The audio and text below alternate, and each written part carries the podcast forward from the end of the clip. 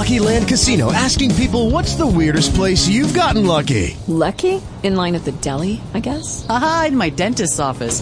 More than once, actually. Do I have to say? Yes, you do. In the car before my kids' PTA meeting. Really? Yes. Excuse me, what's the weirdest place you've gotten lucky? I never win and tell. Well, there you have it. You can get lucky anywhere playing at LuckyLandSlots.com. Play for free right now. Are you feeling lucky? No purchase necessary. Void where prohibited by law. 18 plus. Terms and conditions apply. See website for details. Okay. There we are. Okay, welcome to the world famous Jiggy Jaguar radio broadcast. It is a fantastic, Dan? fantastic day. Yes, Dan, can you hear me? Dan, can you Thank hear me, my friend? Got you. Can you hear us? Well, we're uh, we evacuated Florida Oh, because of the hurricane. yes. Are you there, Uh, Dan? Um, I'm. Can you hear me, Jim? I've got you. I've got you loud and clear, my friend. I've got you. Jim, we're we're we've left Florida because of the hurricane. So we're and we're headed north towards Asheville, North Carolina. Yeah. But we're in back back country, so we don't.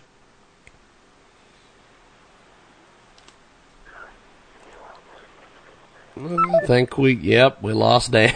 Okay, well, we've got Dawn and we've got Donna Carol So, uh, we are live here. And I'm in the middle of the.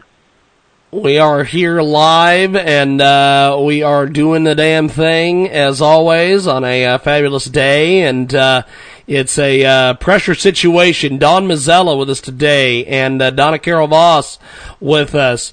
And um, first of all, Don, um, give us your thoughts on on on this hurricane. And uh, Dan was just telling us they've they've evacuated and are heading toward uh, North Carolina.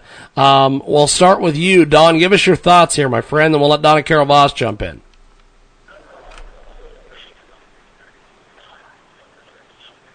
Don, are you there, my friend? Can you hear us? We're live. Don Mazzella, can you hear us, my friend?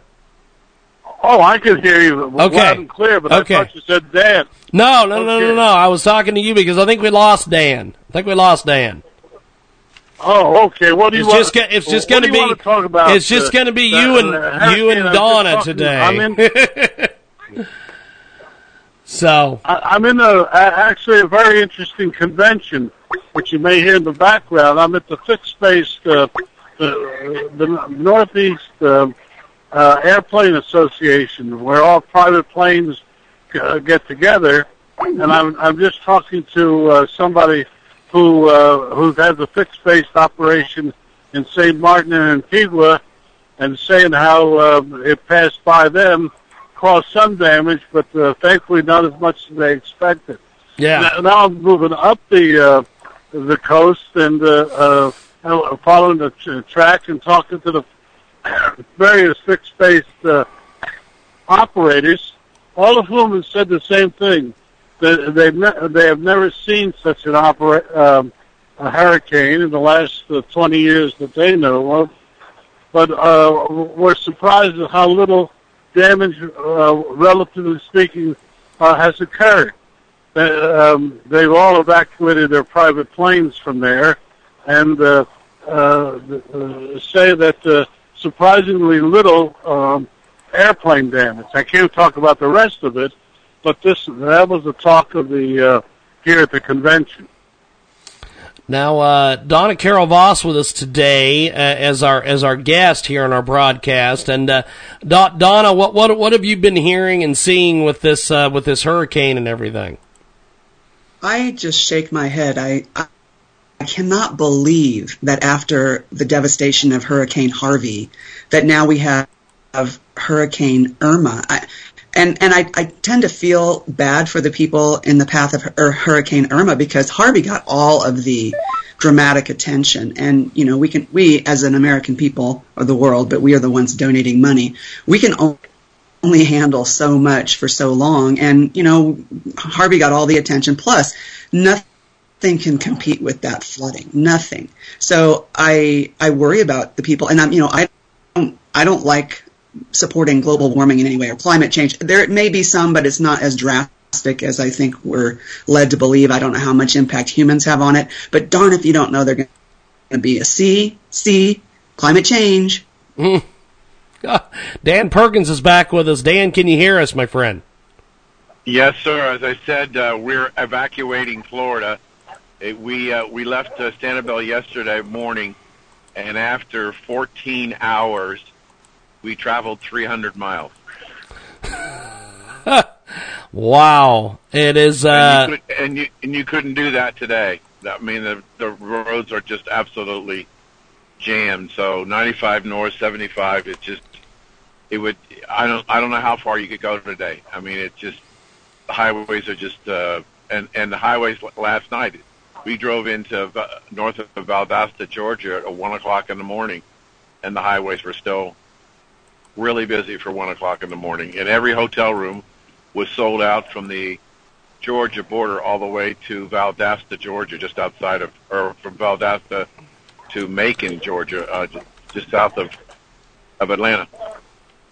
We've got uh, our guest today, Donna Carol Voss. She's with us today. We've also got Dan Perkins, and joining us via telephone, we have uh, the great Don Mazzella and uh, IQ Al Rassooli. Uh, not sure where he's at today, but uh, he's not joining us here on our broadcast. However, um, Donna has a fantastic book out there, Nothing to Apologize For, The Truth About Western Civilization. And uh, let's talk also here a little about this DACA situation. Don Donna, why is this so controversial? And then I'll let the uh, I'll let the guys jump in and ask you a few questions here. You know, you cut in and out. I heard Donna, uh, and the guys can ask. Okay, okay, DACA. Let, us talk about DACA here. Why is yes. this so controversial, Donna? And then we'll let the guys jump in and ask you a few questions about it.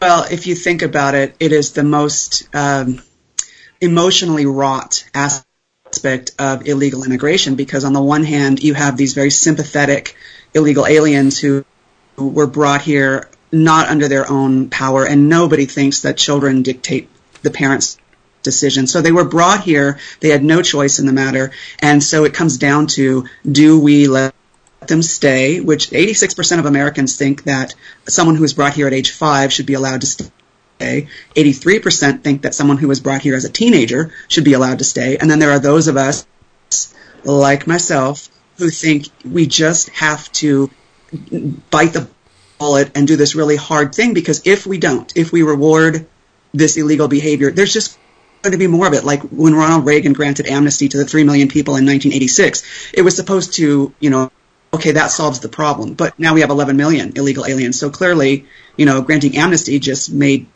people think, oh, great, you know, let's let's try it. Let's let's get it on the next one. Uh, Dan, do you, have, do you have any questions for Donna Carol Voss? We've we've got her live here today, my friend. Can you hear us, Don? Don or Dan? Well, I'll jump Which, in. Whichever one, whichever one can hear me, jump in. okay.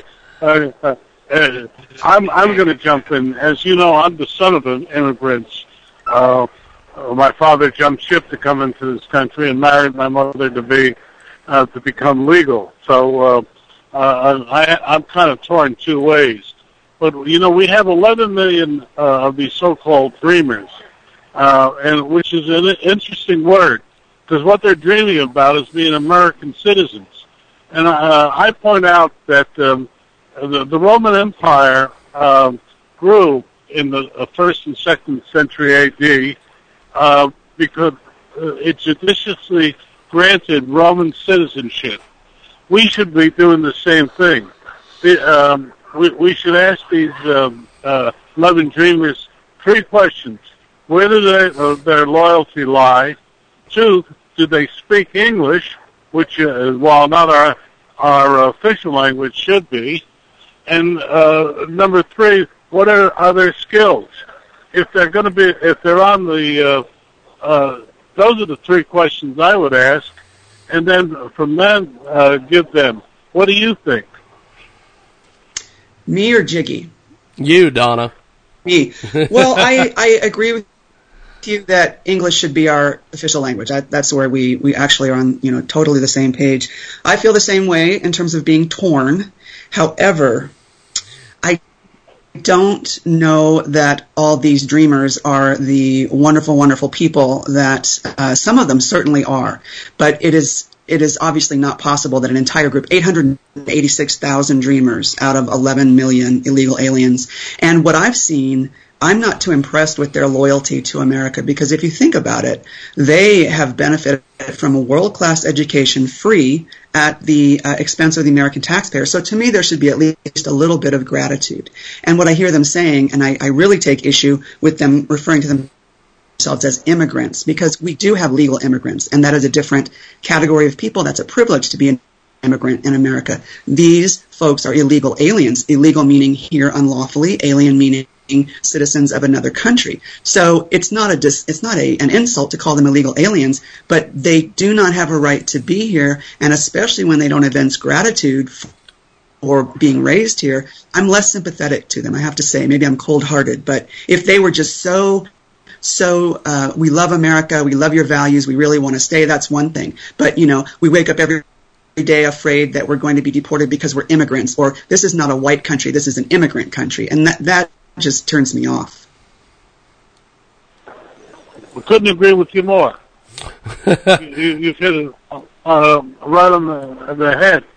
Uh, you know, uh, uh, I, what do you think of uh, uh, President Trump putting this in, uh, in, into the laps of the Senate and House and saying solve something?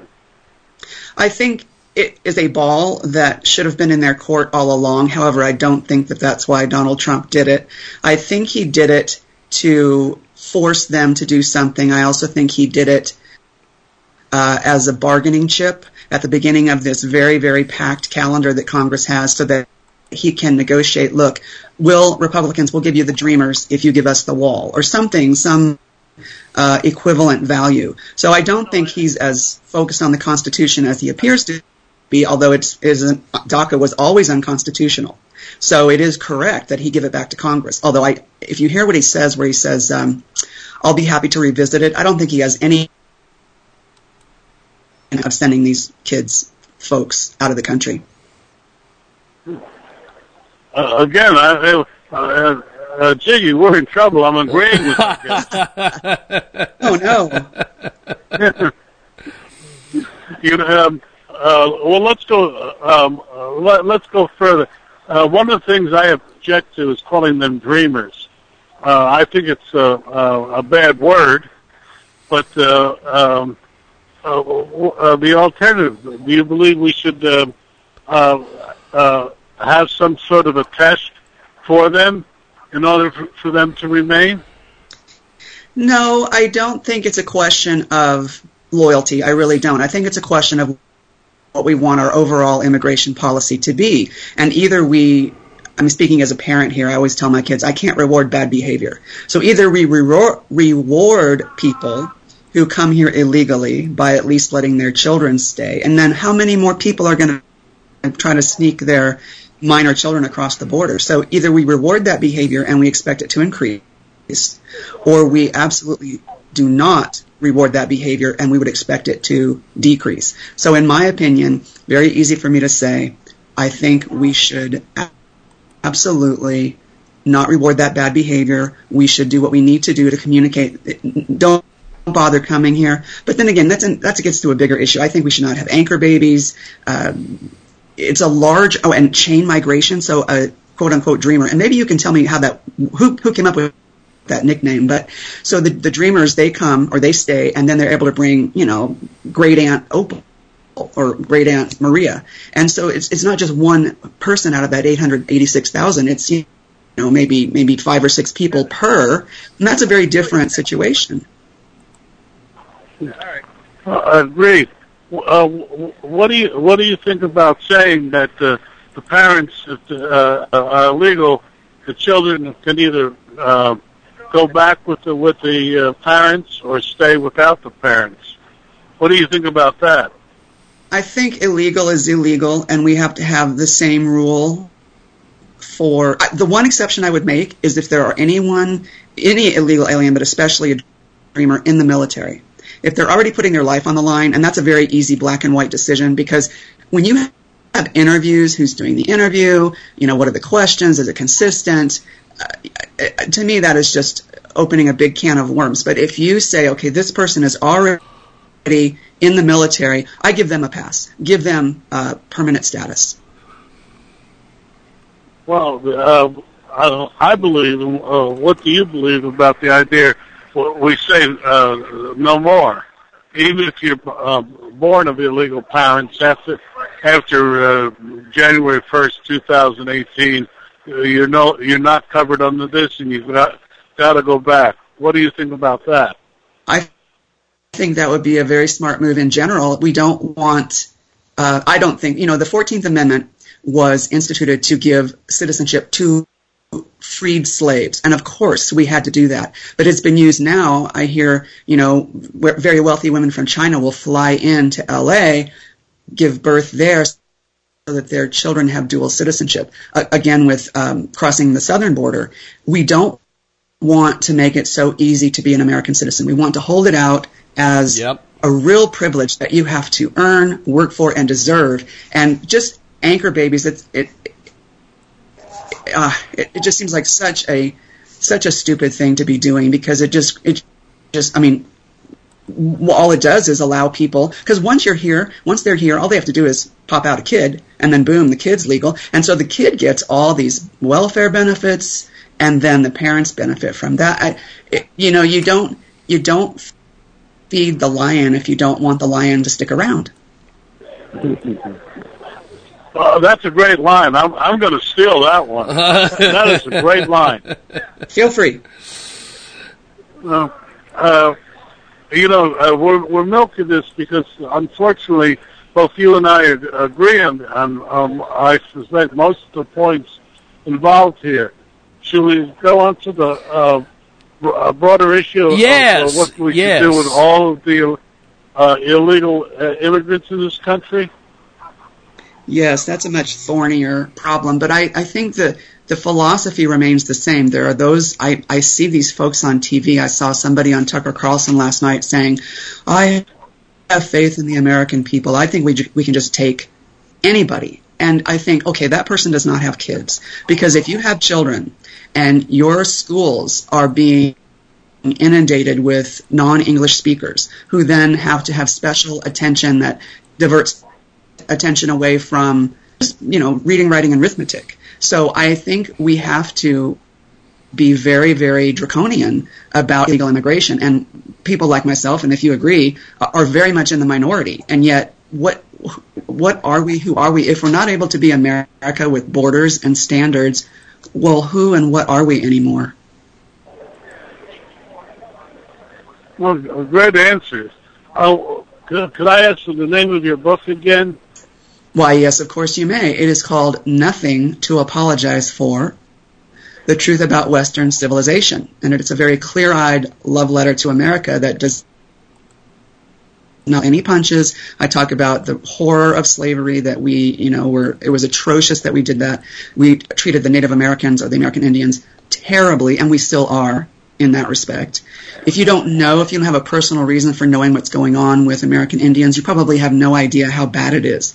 But one thing I found when I was researching my book is that they're not allowed to own their own land. The U.S. government, Uncle Sam, for their benefit, quote unquote, maintains control of their resources. So they cannot get jo- they cannot get uh, loans to buy homes. They cannot get loans to start businesses because they have no collateral. And you look at the alcoholism and the high school dropout rates. Well, those are the symptoms of being shut out of the of the free market economy. So I think we're terrible. What we do to American Indians, we really need to own that. But the book is very informative. It's short. It's easy to read. Very easy to, to digest. I love being funny and humorous. So it's a good book. I recommend it. Well, if I'm, I'm not hearing you correctly, and I'm sorry uh, uh, uh, if uh, I, I your, your book is real is a paean to the Western civilization, but you're saying that uh, we uh, we were not uh, nice to our Native Americans. Did I Well- hear it correctly? Yes, my second chapter is uh, it's called Western Culture is Messy. I Can't Lie. So when I, excuse me, when I am explaining the context of Western civilization and defending it, I'm also saying that it's been poorly behaved at points. So the overall thesis of my point is of my book is we want to bring Western civilization or Western culture to the party, well behaved Western culture to the party, and show it off a little bit.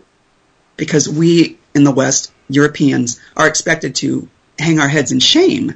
And I think we can hang our heads in acknowledgement, but to feel, to, to be convinced that we're not allowed to eat at the table, well, everyone will will suffer from that because people don't understand Western civilization brought us science and reason and logic and the Enlightenment and all the things that people are using to um, determine and evaluate that we have some problems we need to fix. That's a purely Western phenomenon that we look at ourselves, that we believe in progress, that we reason our way forward to a better future. We only have civil rights here because every single group in this country we know is deserving of civil rights. And if they're not there yet, we're on our way.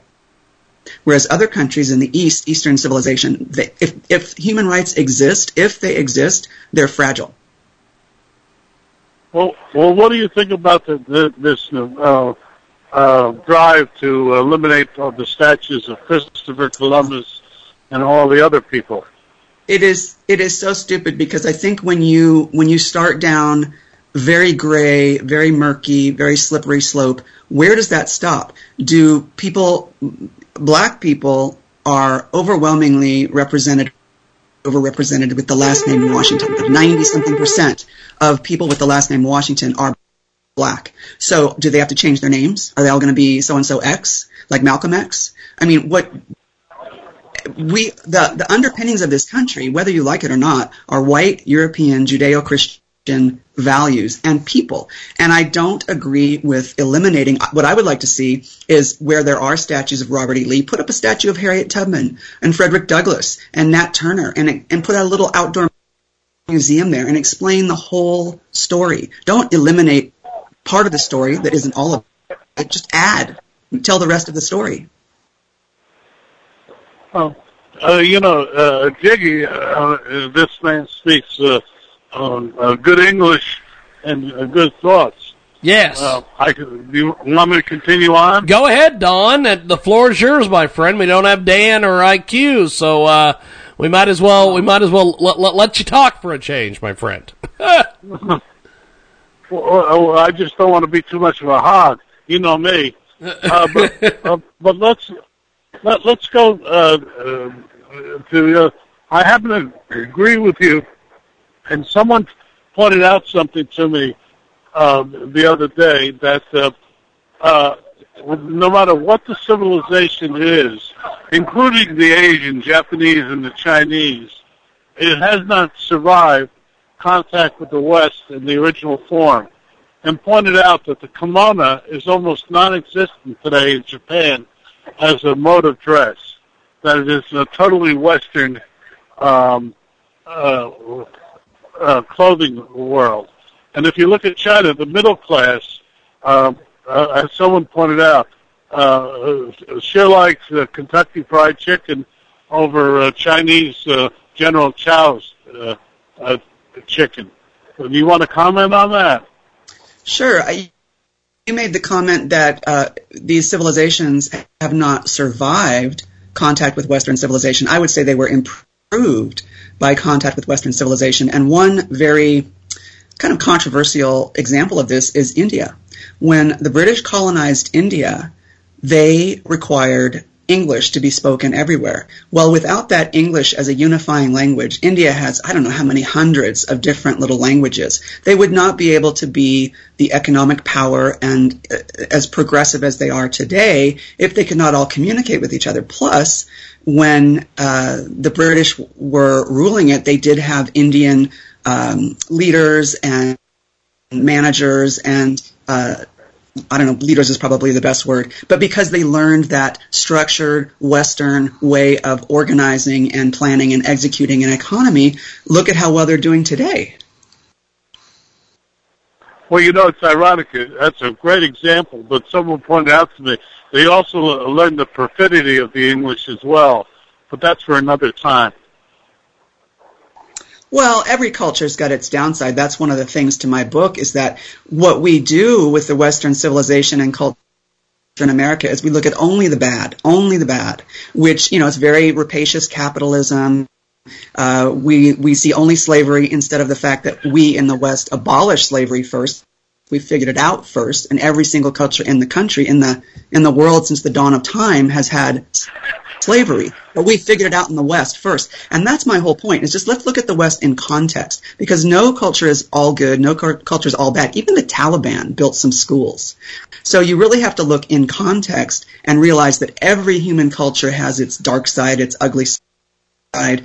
That cannot be what defines us if everybody has it. Different flavor in different cultures. But what defines us is what we've been able to do despite that. And we in the West, there's no question that we have brought the most prosperity, the greatest amount of human rights, the greatest opportunity. I mean, people are not fighting to get out of this country to get to Saudi Arabia. People are fighting to get in because it is such an exceptional place.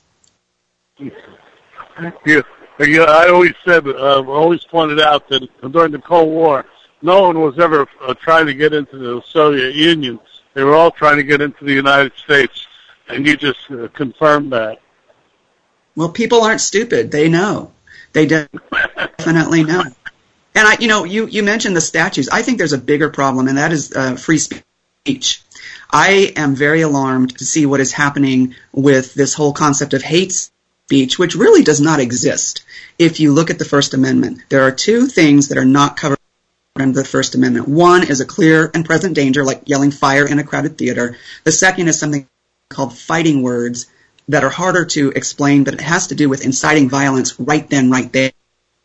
You cannot do that. But everything else, I can offend you. I can say odious things. I can say whatever I want. Because if you have power today to tell me, and when I say you, I mean the generic you, if you have power today to tell me what I can and cannot say, think about this. Someday someone else will have power and tell you what you can and cannot say. What if, what if in the future, you know, super duper conservative people are running the show and you can't say gay or you can't say transgender? It's so stupid to give humans the power to dictate what other humans can say. It needs to be this um, impersonal, objective, occasionally interpreted by the Supreme Court Constitution that, that we are all accountable to, that is a level, level playing field for all of us very articulate statement. And again, I can't argue with you. You're absolutely right. Oh no. Yeah, hey, Jiggy, what are we going to do over here? No one's arguing. well, uh, Donna, t- t- tell us. Let, us switch topics here. Um, Donna, tell us about your book that you wrote uh, fairly recently with the presidential election, because I know Don definitely would would love to talk about that book. It was. Uh, uh, the questions you ask every Oval Office candidate. Tell us a little bit about that, and and and let's talk a little bit about that because uh, it I, I think it'd be very interesting in the conversation, especially since Don uh, has has well, been I, I studying alongside to, uh, presidents. suggest this because it's, but I. I think agree with me on this too, but we'll just see.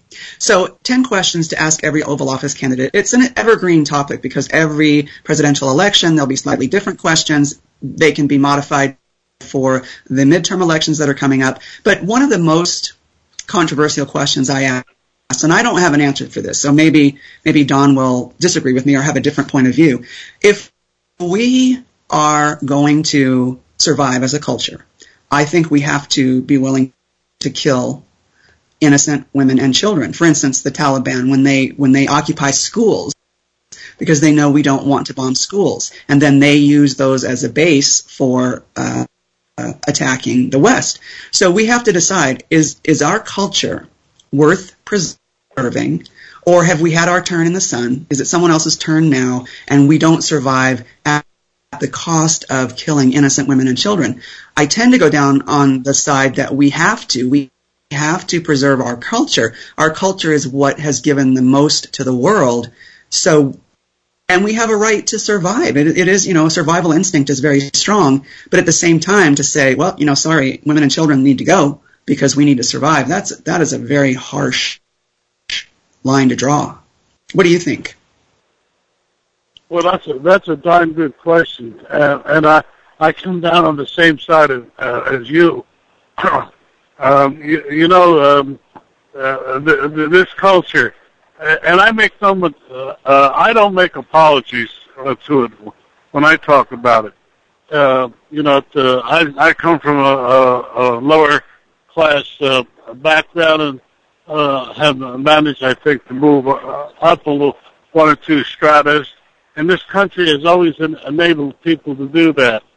Um, we don't talk about Alger, um, Horatio Alger anymore. We don't talk about uh, people um, who made good, starting from humble be- beginnings which this country always allowed throughout its history.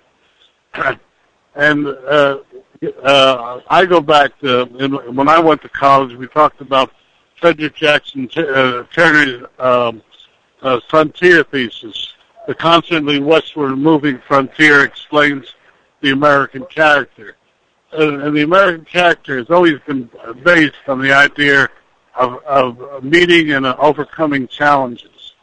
Uh, and to me, that is what is the basis of this country, its ability to overcome challenges, uh, whether it's uh, putting a man on the moon, whether it's overcoming a Texas uh, uh, hurricane, whatever it is, this country ha- has done, and that's what we have to preserve. What I, what I uh, see too much of and hear too much of is people saying, we can't do this, we can't do this, how terrible this is and how terrible that is and you, you know, and we don't celebrate the goodness anymore. We celebrate the uh, the badness, and that to me is what's wrong with this country right now, and it should change. And I'm back to you. I agree completely. How can we disagree on that? And I, I think it's so ironic that, for instance, I don't know if you followed this, but in Los Angeles, they just voted the city council of the city and county of Los Angeles. No more Columbus Day. It's Indigenous Peoples Day. Well, Columbus is the reason we have Western European culture in the Americas. And it's Western European culture that creates a system of government where there's such a thing as a city council, where elected representatives vote according to their constituents' desire, and they, I don't agree with them, but they're able to change the name of Columbus Day to Indigenous Peoples Day. So it's a little bit like biting the hand that Oh, I, relying heavily uh, on Western. I think they're idiots. Uh, oh, I just, I, I, I no. Uh, yeah, we, he deserves his own day. I mean, we would not have Western culture is about science and reason and individualism, and in America, we have done that with a very big chaser of optimism. If you think about it, I love uh, reading Alexis de Tocqueville, uh, America, when he first came over here. You know, he was he got in a little trouble over in France and needed to scoot over here uh, to lay low for a while. And he supposedly came over to study the American prison system. But when he got here, he was so shocked. He'd never seen people, men, greet each other as equals. Because where he was from in European culture, uh, you know, you would you would curtsy or you would bow to someone who was of a higher order than you are, and the the higher the order, the lower the bow or the lower the curtsy. Whereas here, you know, just such egalitarian. In fact, he thought that when he went back to France, nobody would believe him. He thought nobody would believe that there was such egalitarianism in America. You know, uh, uh, how true. You bring up a point. I was uh, on Sunday, on Monday, Labor Day. I was at a reception for the Korean American Food Group. Uh, they were holding a big event on uh, Tuesday, and they had a reception the day before and I was ta- I happened to be talking to a, a second generation Korean American uh, woman who was the tra- official translator, and she pointed out that the biggest adjustment she had to make was that Americans don't bow to each other, and in Korea uh, that they bow to they still do, and Asians you know bow to each other, and um, uh, making that adjust adjustment, she said um, when she did that, she knew she was more American than Korean. See, that's the thing. No matter where you come from in this world, America is an idea. It's an idea and it's a set of ideals. So if you subscribe to those ideals, you are, by definition, American. You require citizenship to be called American, but you can be very American in your mentality. And if you think about it, you said Korea, it made me think of this. You, the U.S. has occupied, well, stuck around in South Korea ever since the end of the Korean War. And it's because of that that, look at Samsung. Look at the amazing economic power that South Korea is. Have you ever seen that picture of the Korean Peninsula at night where there's that dividing line? The South is ablaze with capitalist light and the North is completely dark. Uh, true, true, true. Accurate, accurate, accurate. You, you, you very true. Um, you know, they have a new uh, series coming out on the Vietnam War but one thing they're not going to point out is the Republican and Korean troops, they rotated the divisions in and out of Vietnam. Um, and and the, the difference between the Korean troops and uh, the American troops. And one of the biggest difference was that there were no prisoner stockades in the Korean um, uh, divisions because they never took prisoners. Interesting. I did not know that. So what what you know I've heard so many different things about the Vietnam War, and you're probably a little bit older than I am. I'm 54, so I don't remember it at all. I wasn't born, or I was born, but I was just a little whippersnapper. But do you think I, I've heard that we were winning the war, and if we had stayed, we would have won. But it was so unpopular here at home that we pulled out. And I just that scene of the the South Vietnamese trying to jump on the helicopter as it pulls away. That is just heart wrenching. Well, I was there. Uh, oh. um, I, I covered it. So, uh, wow. and I'm biased, so I have to tell you that as a reporter, I'm biased. But um, I only point up, I always point out one thing. Uh, if you see the Vietnam uh, series, you'll the, the, you'll hear them say that the Hue Hue was a defeat, but the U.S. Marines uh, took on the 327th A uh, Vietnamese Division, uh, which is the best division in the North Vietnamese had, and utterly decimated it. It was uh, it, it was never reformatted. Uh, the, the point is, we lost the war because uh, Americans uh, and the media uh, uh, uh, made it a defeatist war, war rather than what it was. A military victory, but a propaganda defeat. Um, and I can, uh, uh, I've been booed off stages for saying that, but uh, that's what I, I was there, and that's what I be- believe, and that's what I, uh, I think ultimately history will say. Do you think there's a similar uh, complexity or danger that Americans are just not war ready? We're very soft. We're very delicate. So we don't like a war that goes on. We want to bring our people, when we say we, I'm talking the generic we. You know, we just want to be done with it. We think that we can bring everybody back and just not have to worry about it. We can just go to the mall, you know, or watch Keeping Up with the Kardashians. But I think we don't, we really don't value what our military does in terms of keeping us safe. And if you ever saw that movie, uh, A Few Good Men, where Jack Nicholson in the final scene is so so compelling, where he says, you know, you don't want to know what I do to keep you safe. You can't handle the truth. And I think that's very true. I think that Americans are very naive because we don't have to face the kind of brutality and terrorism that really is almost daily fare in the rest of the world. It's coming, unfortunately. I think we'll reach a point. But I hope that we figure it out that we need our military between us and the rest of the world before we get there. Well, you know, um, I'll answer you. Uh, I don't know if that was a question, but I will um, add to the discussion by, uh, by quoting, you know, Colin Powell uh, said something very interesting. Um, Americans um, don't go to war for territory; they go to war to defend democracy, and um, uh, uh, and all they ask in return is uh, some earth to bury uh, its dead on foreign so- soil.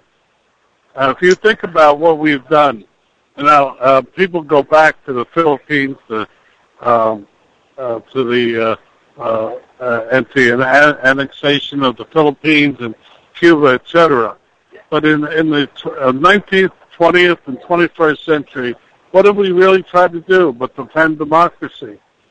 Um, and uh, to me, uh, that's uh, that's a very difficult thing to do unless you have something like Pearl Harbor. Um, it's very difficult to convince American people that they should do that. Uh, I'm just finishing a book today. Uh, uh, I'm, I'm not. I'm on the air. Just uh, I just finished a book today uh, on the South Pacific campaign, and pointed out that um, uh, some of the toughest fighting in the South Pacific from World War II were done by National Guard units from uh, Wisconsin, Illinois, etc., who were there only because of Pearl Harbor, not because they wanted uh, any other uh, territory or anything else. And uh, you know, it, it's hard to defend something uh, rather than be for something. It's e- uh, um, uh, uh, we could go on and on, but that's the point I want to make. So back to you. Do you agree then with President Trump's decision that we no longer do nation building over in the Middle East? You know, uh, I've covered four uh, Arab-Israeli con- conflicts. You know, and uh, I've uh, like everybody else, I'm uh, totally baffled by by Middle Eastern politics, etc. It's a quagmire, and it, it, uh, it's a solution. And every time, uh, whether the Arabs advance it or the Israelis advance it, um, the other side always wants more. And, uh, and if you ever been in a bazaar in the Middle East, you know that uh, uh, the person who puts in the first bid loses, and the person who puts in the last bid is never satisfied. So, uh, and you've got leaders who um, essentially stay in power only as long as there is a conflict. Once that conflict is over, people will throw them out because what do they want? What do they want on the West Bank? Uh, they want prosperity. What do they want uh, in Lebanon? Prosperity. You don't get prosperity uh, um, uh, uh, when you have conflict.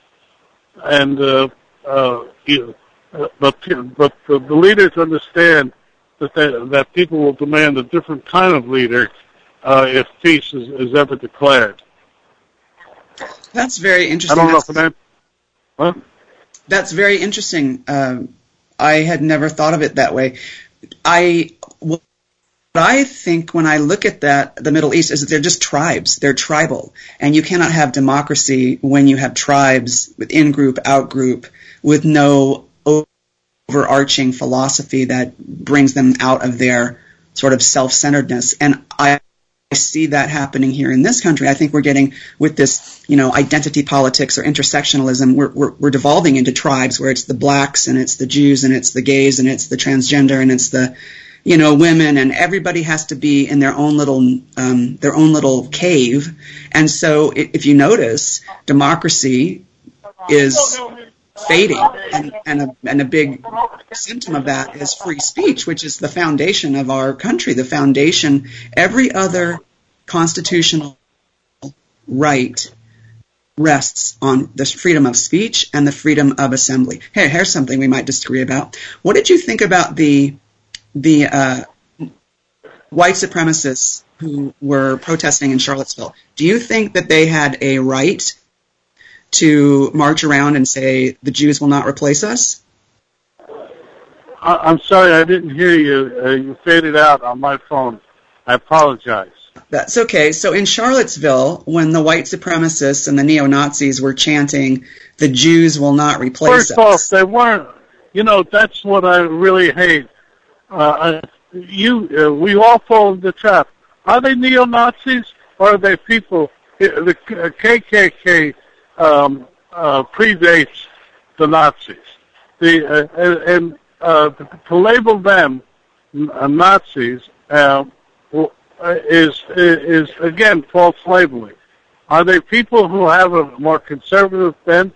And I don't mean to interrupt you, but to me, the, the power of words are there, and and we who uh, uh, uh, look at things somewhat differently than the majority of the media uh, uh, uh, fall into the same trap of calling them. Shall we just what they were? People who happen to be different and feel more right wing than uh, than uh, other people. Whether they're uh, not uh, fascist or not is, is not for you and me to say or, or the media to say uh, because it's a pejorative word. The same same if I use the N word out out there, uh, and I, and that to me is part of the problem that the, the media slips into too often. Uh, what what are these people that uh, that, stopped in Charlottesville? In my view, they're communists. They're people who uh, uh, uh, don't tolerate an alternative view. Whether that view is right or wrong is immaterial. What should be tolerated is an alternative uh, counterpoint. And I, am sorry to interrupt you, but I just just want to. I, I get my uh, uh, I get boiled at this point on that point. Well, you make a very good point, and I there's that picture, sort of iconic picture now of the young man with anger and fury and just yelling, snapped for the world to see, yelling at the counter protesters that night in Charlottesville.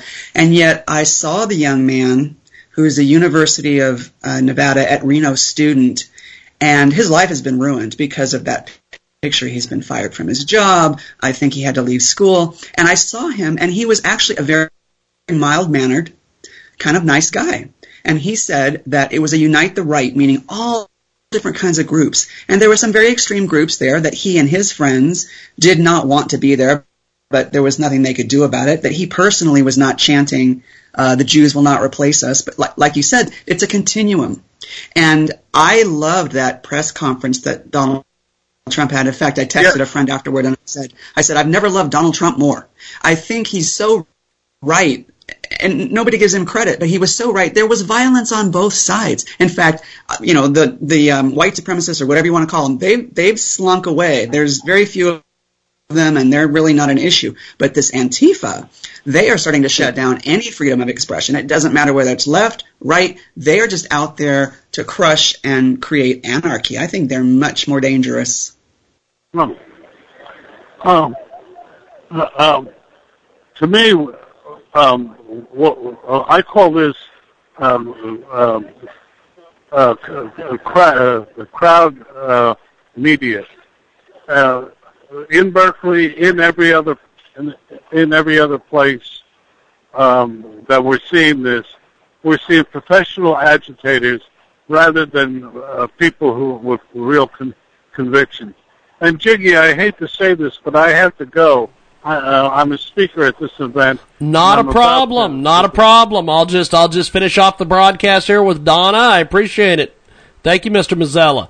There goes Don Mazzella here on our big broadcast, coast to coast, border to border on iHeartRadio, AMFM247.com. And uh, we've got Donna Carol Voss joining us here as our guest this week here on our broadcast. And uh, uh, Donna, this this there is a lot going on with a lot of the things going on in the news. Um, let, let's let's focus a little bit more on on your book that you've got out there. Um, why did you decide to write this book?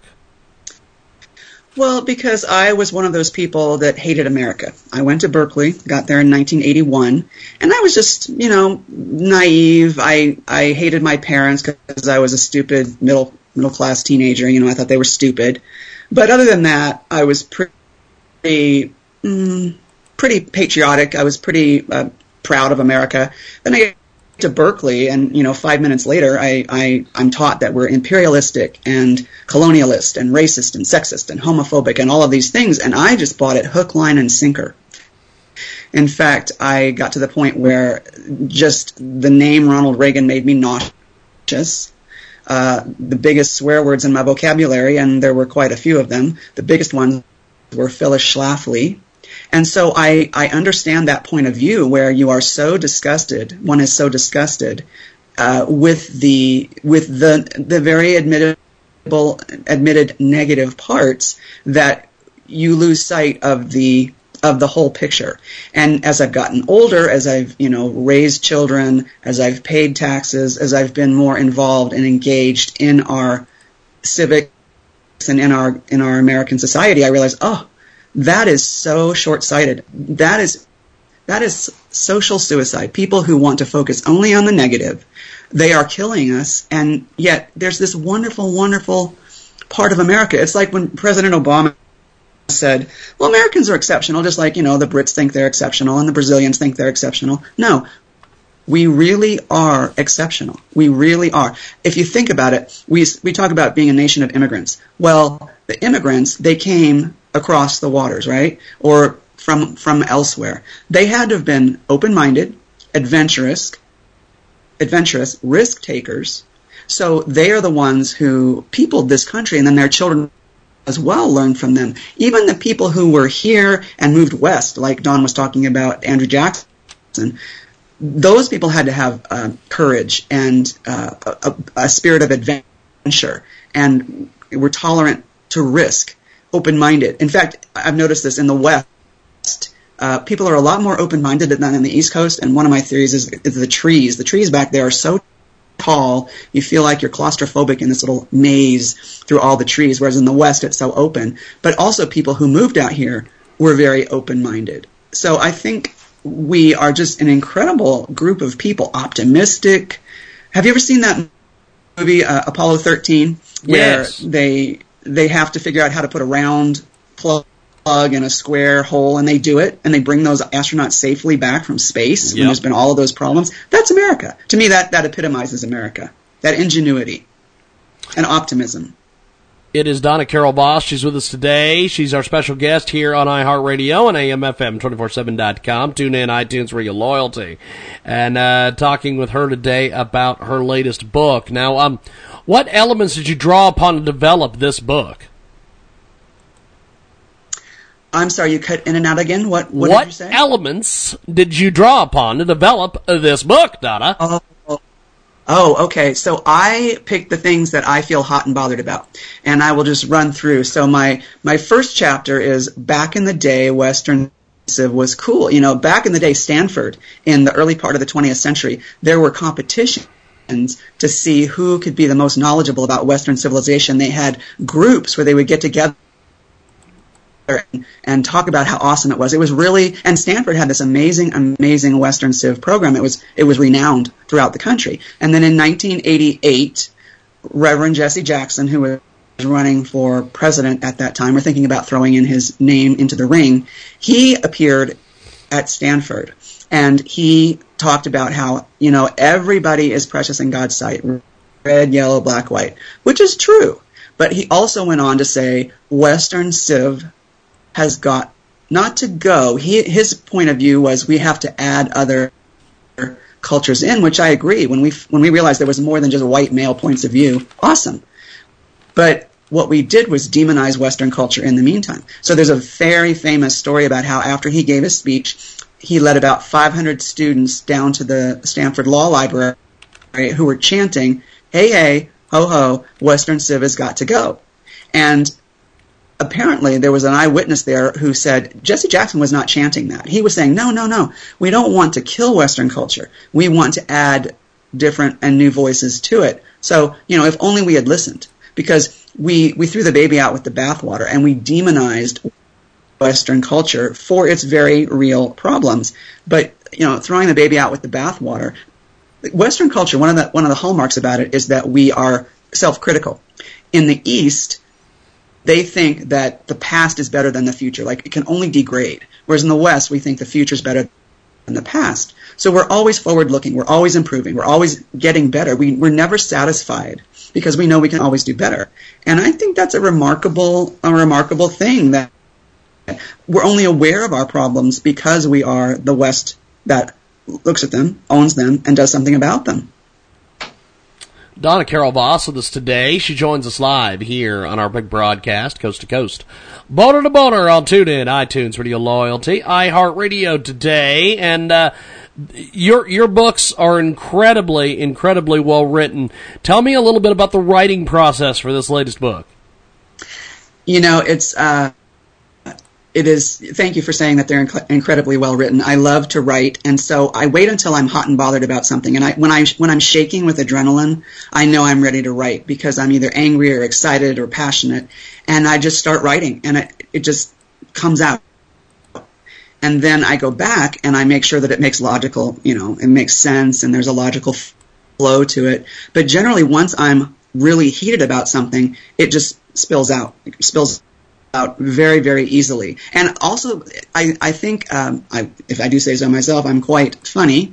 So the humor just, just spills out as well. And I think that's what makes this book so easy to digest because it's not, you know, heavy, scholarly, academic information, although it is packed with um, things people may not know. But it is funny, funny, funny, funny.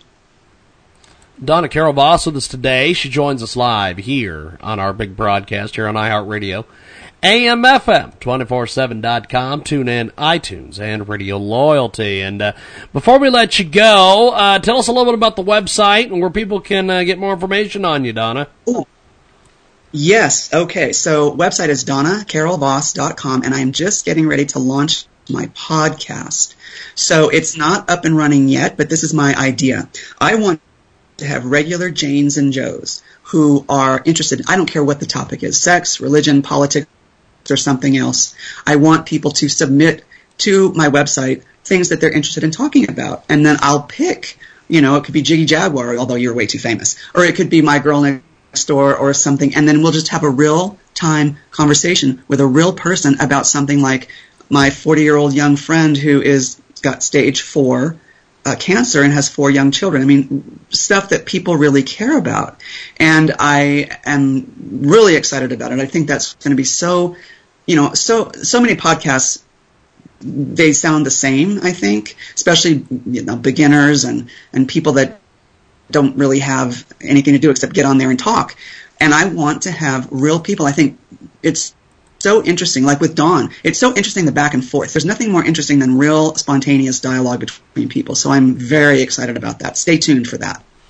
Well, well, Donna, I appreciate you making time for us today. Thanks for coming on our program, and uh, we will talk to you here in a couple weeks, my friend. I appreciate it. My pleasure. My pleasure. Appreciate it. That's Donna Carol Voss joining us on Skype audio, and uh, that is that. We've got more coming up here on our big broadcast. I thought the music was going to kick in. Apparently, music is not going to kick in.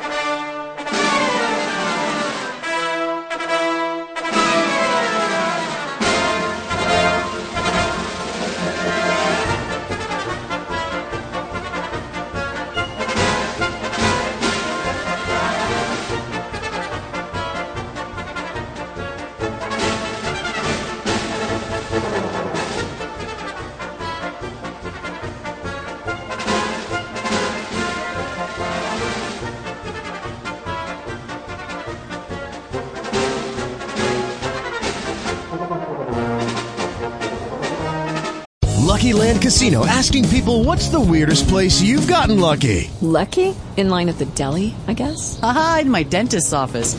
More than once, actually. Do I have to say? Yes, you do. In the car before my kids' PTA meeting. Really? Yes. Excuse me, what's the weirdest place you've gotten lucky? I never win and tell. Well, there you have it. You can get lucky anywhere playing at LuckyLandSlots.com. Play for free right now. Are you feeling lucky? No purchase necessary. Void where prohibited by law. 18 plus. Terms and conditions apply. See website for details.